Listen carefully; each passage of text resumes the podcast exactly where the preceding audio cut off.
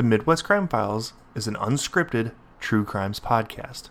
In it, we discuss heinous crimes and how they are committed. Viewer discretion is advised.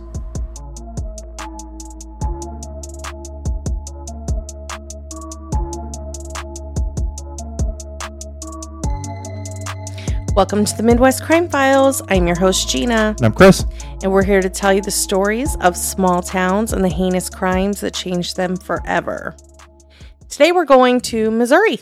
And not a crappy make Chris sad one. No, no, no kids involved this week.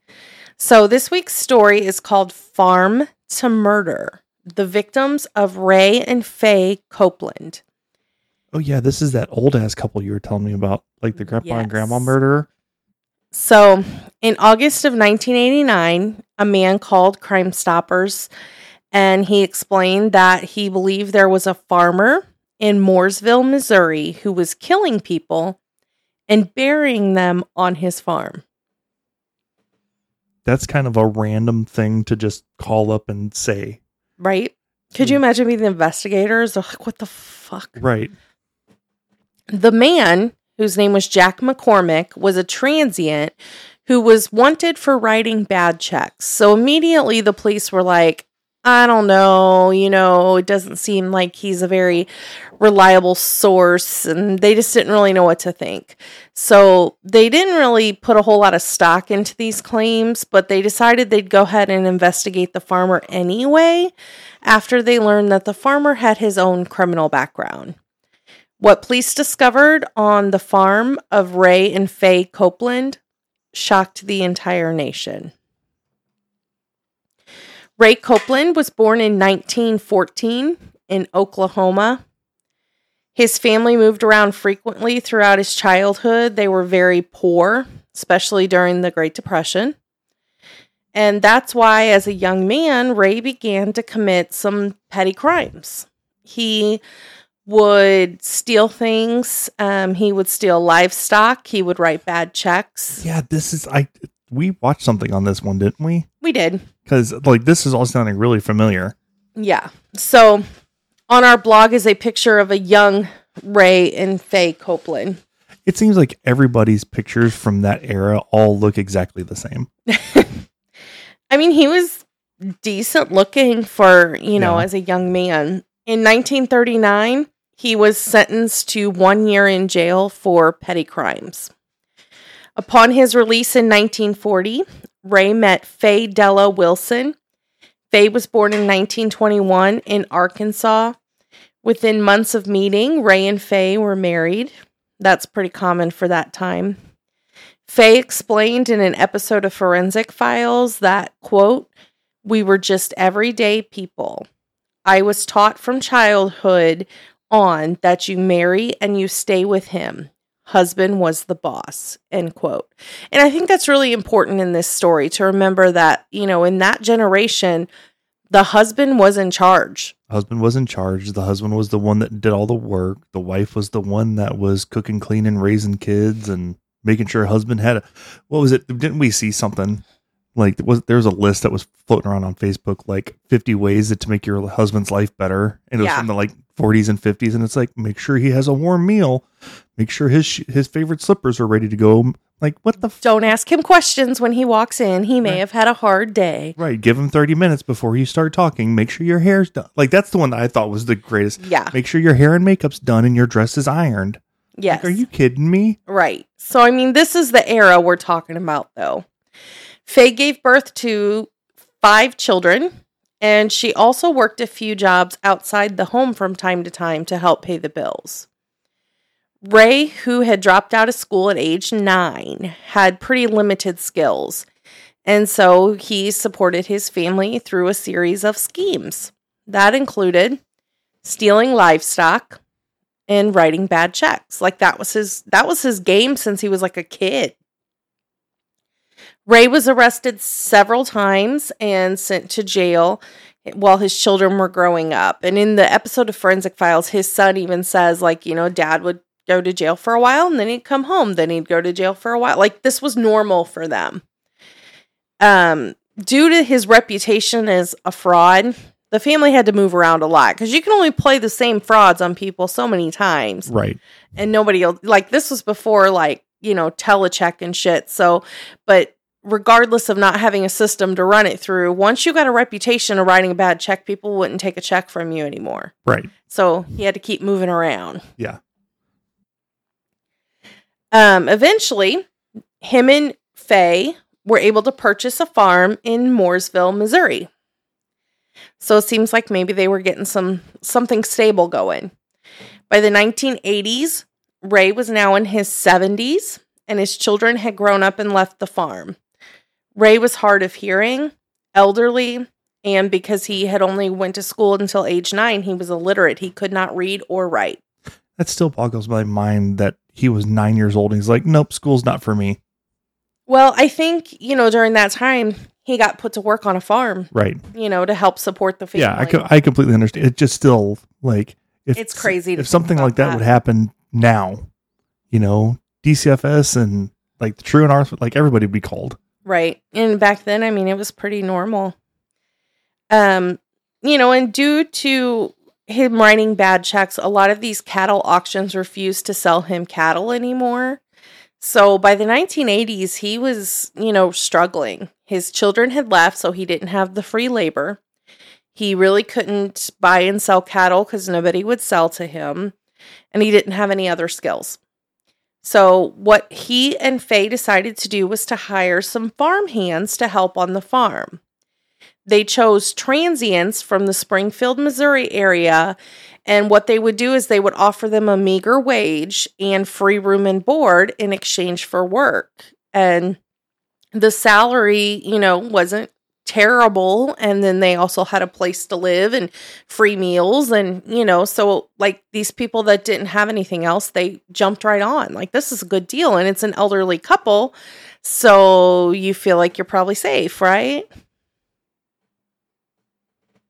Yeah, I mean, in that kind of situation, it'd probably feel, you know, good. Like, oh yeah, I'll just work here for a summer or something, you know, or a season. right help these old people out and you know have nice home cooked meals and you know sounds like it'd be a good deal. But by the mid 80s cattle houses in the rural missouri area were plagued with another fraud problem. There were several different men who had purchased cattle with checks that were returned related to insufficient funds. But when the police would go and look for these men they're nowhere to be found most of them were transients who had been working for Ray and Faye Copeland as farmhands. So he couldn't write the checks no more, so he'd get them too. Yep. Ray explained that at least one of the men had also written him a bad check. And he said, you know, these are transients. They come and go. They screwed me over too.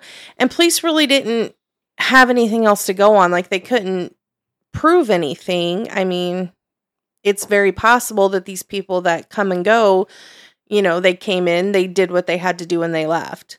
When Jack McCormick made a call to Crime Stoppers, though, investigators learned that there was more to the Copelands than they had originally thought.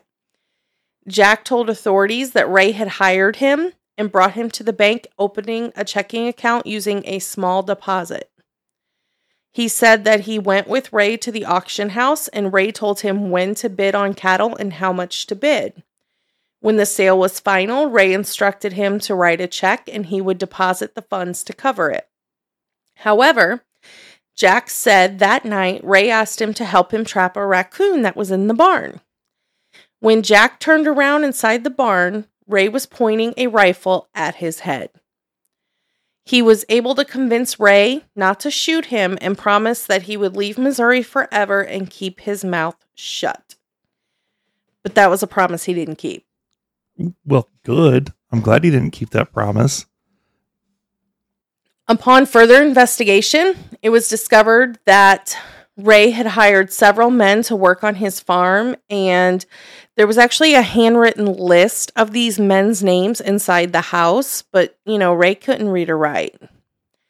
So Faye had written out this list of men, and there were X's marked next to several of the names.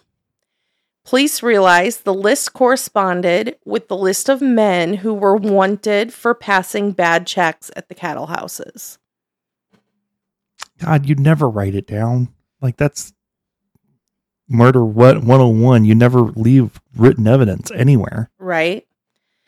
Police searched the Copeland farm, but they couldn't find anything. They found nothing. So right now you still have just like somebody's word against somebody else's. There's no proof here at all. But when they searched the Copeland's house, they did find clothing that was not Ray's. And actually, there was a quilt made of different men's clothing, some with the men who were wanted's names written in it. That's not creepy at all. Right? It was a murder quilt. God, I bet you that would make some money at an auction. Right? Police kept searching and began a search on the neighboring farm, which Ray frequently helped out on for a little bit of extra money. Now, you got to remember, this is an old guy in his freaking 70s and his wife. And, like, not only is he working on his own farm, but then he's like helping on his neighbor's farm. Like, it, I don't know. I guess farmers do work until they physically can't anymore, but it's just kind of bizarre a little bit. Yeah, I mean, that's just like the farmer's code, though, especially if none of his children wanted to stick around to take over the family farm, too. Right. So, on this neighbor's farm, police found the remains of four young men. They were buried near the barn, and another man's body was found in the well. The bodies were badly decomposed, and they really couldn't compare them to dental records because these men that were missing and wanted for this check fraud, they were transients. They weren't people that went to the dentist. So they really didn't have anything to compare it to. Yeah, and this is well before DNA. Right. All four bodies were killed by the same weapon, a 22 caliber Marlin rifle, and that rifle was found inside the Copeland's home.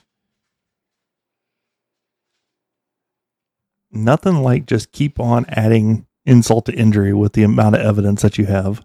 Well, you know, and still, like, it's still kind of odd because they can't really identify these people and they weren't found on the Copeland's property. Yeah, but Like, it's still a little iffy. but you have a murder a, um, a murder weapon that matches the caliber that was used to kill him. Right. Granted, you know, a 22 LR is kind of on every farm, but Right. you know, So the known victims of Ray and Faye Copeland are Dennis Murphy, Wayne Warner, Jimmy Harvey, John Freeman, and P- Paul Cowart. Dennis Murphy was born in 1962 in Normal, Illinois.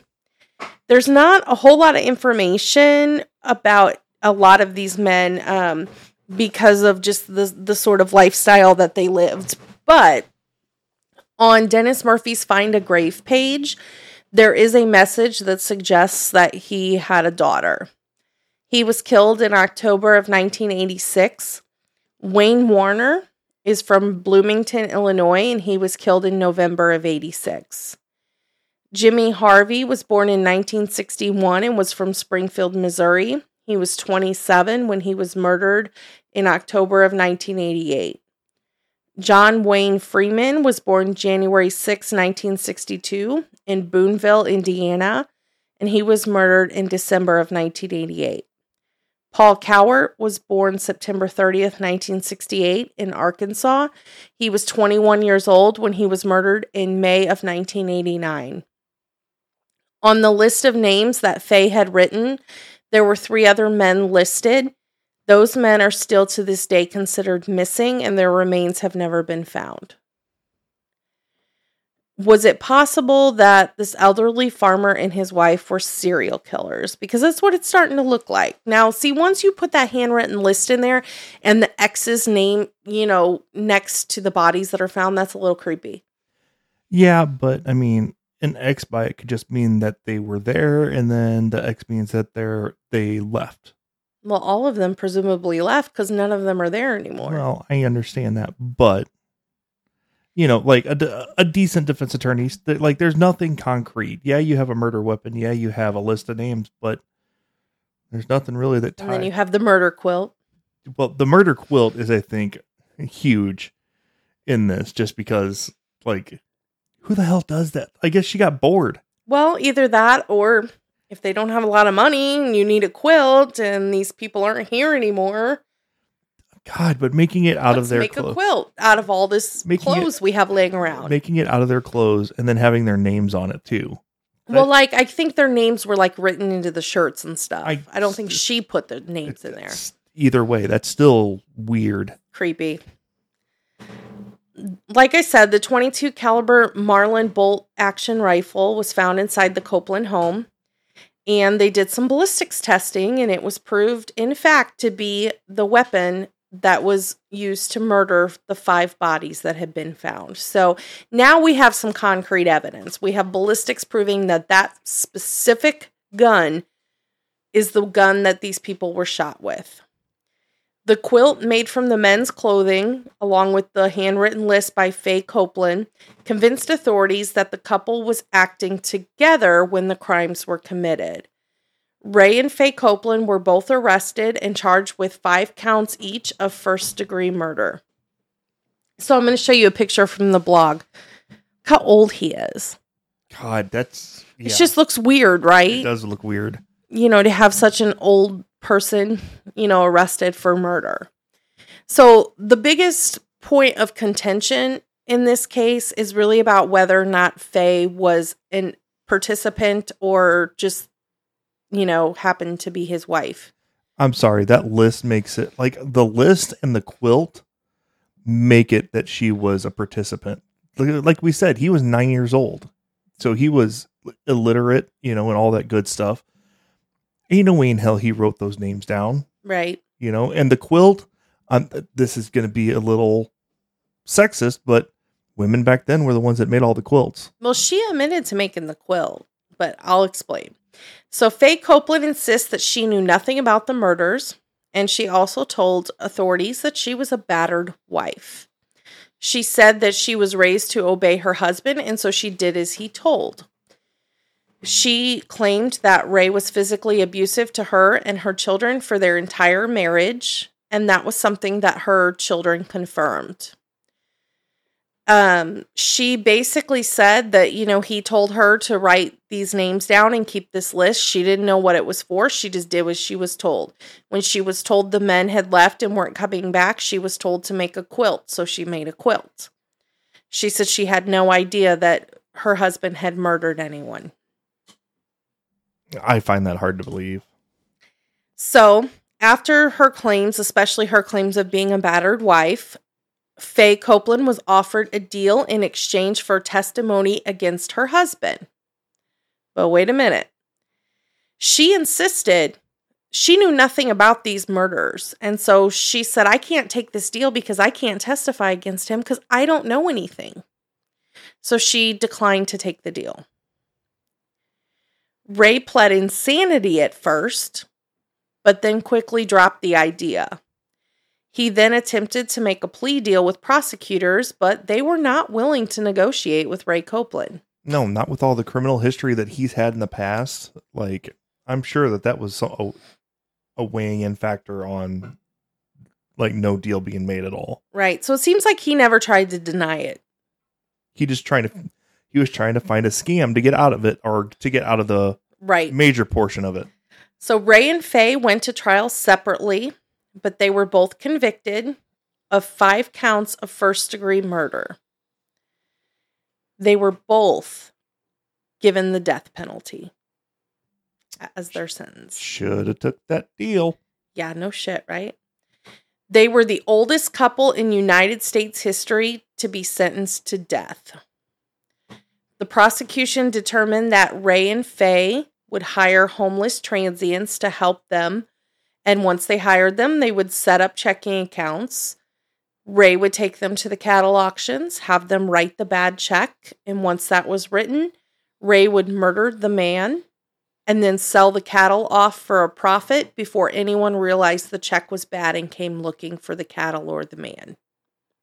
So by time they came to the Copeland farm looking for these people, not only were the men gone, but so were the cattle. So his any trace that he was part of this was gone. And nobody put two and two together that all these bad checks keep coming from the Copeland farm, even though they're not Ray's anymore.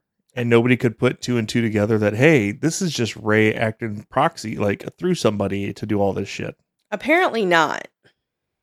He was able to successfully pull this scheme at least five times, but pol- police believe that he actually killed eight men, but the three other bodies are not found. But on this list that Faye wrote, there's X's next to eight names. So they do believe that there were eight that were murdered, Yeah.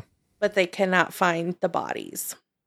I'm And sure- because these were people that were transients, like they weren't really even necessarily reported missing. Right. No, and I, you know, I'm sure there's somewhere on a farmland somewhere, there's some bones Oh, yeah. that don't belong there.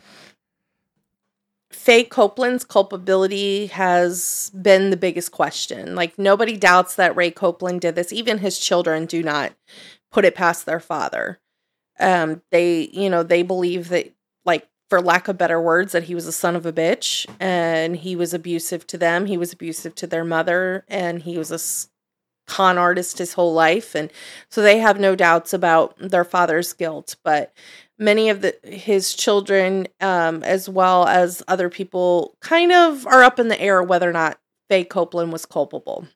I, at this point, I don't think she's culpable of like first degree, like how she was charged. I don't Right. because she, I don't think she actually did any of the killings or anything like that, you know. But I do think that she was an accessory.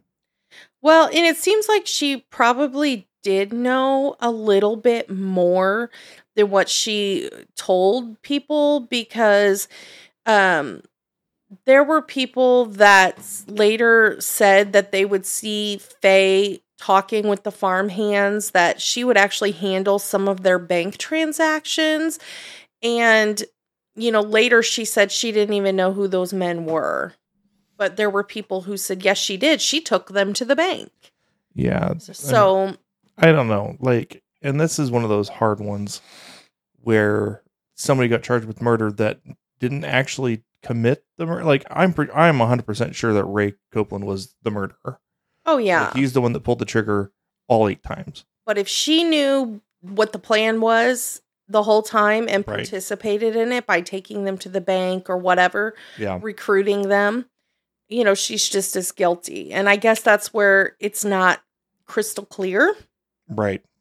Um, there was certainly sufficient evidence to suggest that she was involved. And while the jury felt she was likely a battered woman, they still felt that she was very much culpable and should be held accountable. Ray Copeland, you got to remember, he was in his late 70s when this all happened. Yeah. So a 30 year death, that's 30 year sentence is a death sentence, really. Well, and he was sentenced to die, which of course he was the oldest person ever sentenced to the death penalty, but he was not executed. Ray Copeland died of natural causes in 1993 at the age of 78. So I mean, he spent a few years in in prison and then he died. Yeah. That's that's still not really justice, though. I don't think. Not really.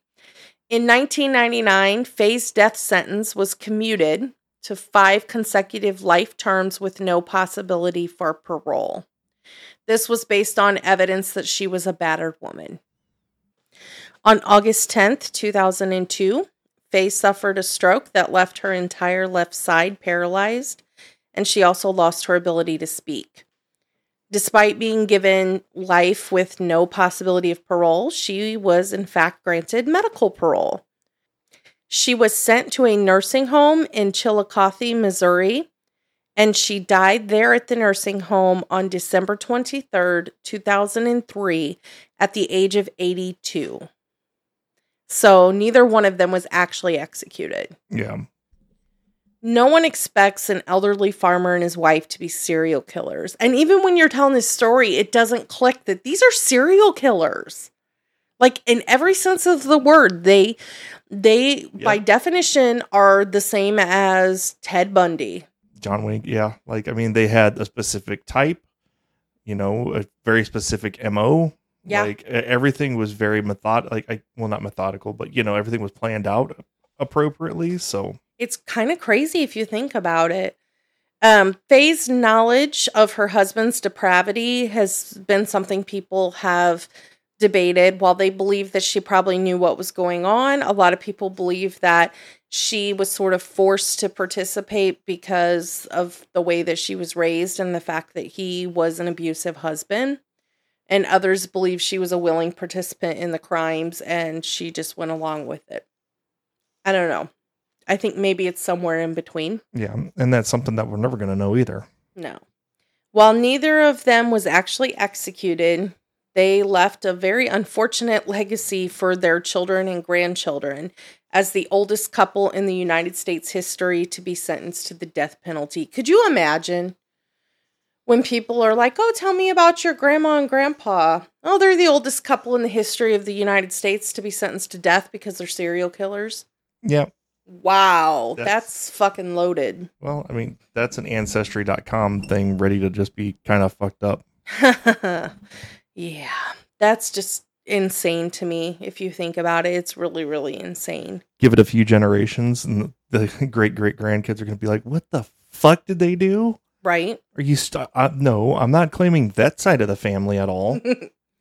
So let me ask you a question. After she had this stroke and she's paralyzed and she can't talk, do you think that someone that's sentenced for multiple murders should be able to be paroled to a nursing home? No, because don't they have nursing homes in prison? I mean, I think it depends on the prison, but they have, you know, medical wards, you know, for elderly prisoners. Like, I guess I don't necessarily believe that she should have gotten out. Like, while I'm not 100% sure of what her level of involvement was, you know, if if you consider the fact that she was sentenced to the same crimes he was, everybody would be outraged if he was out Right. put into a nursing home. So how old how how long was she in prison for? She went in in what, 90, 89? She went in um, somewhere between 1989 and 1990, and she was paroled in 2002 after her stroke. So she was in 12 for years. 12 years. I don't know. I mean, she didn't have a life after that. I mean, and then she was only in the nursing home for a little bit over a year before she died. I mean, she was definitely like disabled, decrepit. Like, there's no chance she would recommit, but at the same time, was that a slap in the face to give her like a posh, cushy place? no, to- but I think it was a pro- I mean, I don't know. I can kind of see where people would say it was appropriate because she's an old decrepit lady at that point that has no chance of harm like doing anything again. Yeah, but I'm there's a lot of old decrepit people in But- prison and we don't let them out. We let them die in prison. Right, but how many of them are completely like like paralyzed like she was? Plenty. I don't know. I guess I don't know enough I mean, about these- geriatric populations in prisons to These people that have strokes and you know they're sentenced to life in prison, like they just have to deal with it. Like I toured a hospice inside of a prison um several years ago. You know, and these people are dying of cancer and, and different diseases and yeah, like they just you were sentenced to prison, you stay in prison and if you were sentenced to life without the possibility of parole, I don't know that you should have gotten parole, whether or not I think she's guilty or not. I don't, and I I really don't know. I really don't know on that one. Yeah, I don't know. I'm sure her children were relieved. Yeah, I mean, at least they got to see her and presumably spend some time with her, especially because they did not really feel that she was culpable. right. So, and maybe she wasn't. I don't know. But it's a hell of a story, isn't it? Yeah. And it's right here in the Midwest where all mm-hmm. the creepy shit seems to happen. Yep. If you guys want to see pictures and a list of sources for this story, go to our blog post at the www.midwestcrimefiles.com and like and follow us on Facebook. And um, for those of you who are patrons, please join us this Friday for a patron exclusive episode. If you guys want to be patrons, we're through Patreon now. So head on over to our webpage or directly through Patreon and find us. If you want to be a supporter, you can do so for a dollar, five dollars, ten dollars. We have different levels. Um, and we're going to get a little bit more active with our Patreon supporters because you guys are freaking amazing. Yep. So I guess is that how we're wrapping the episode this week? I think so. All right, guys. I guess we will talk to you guys later. Bye.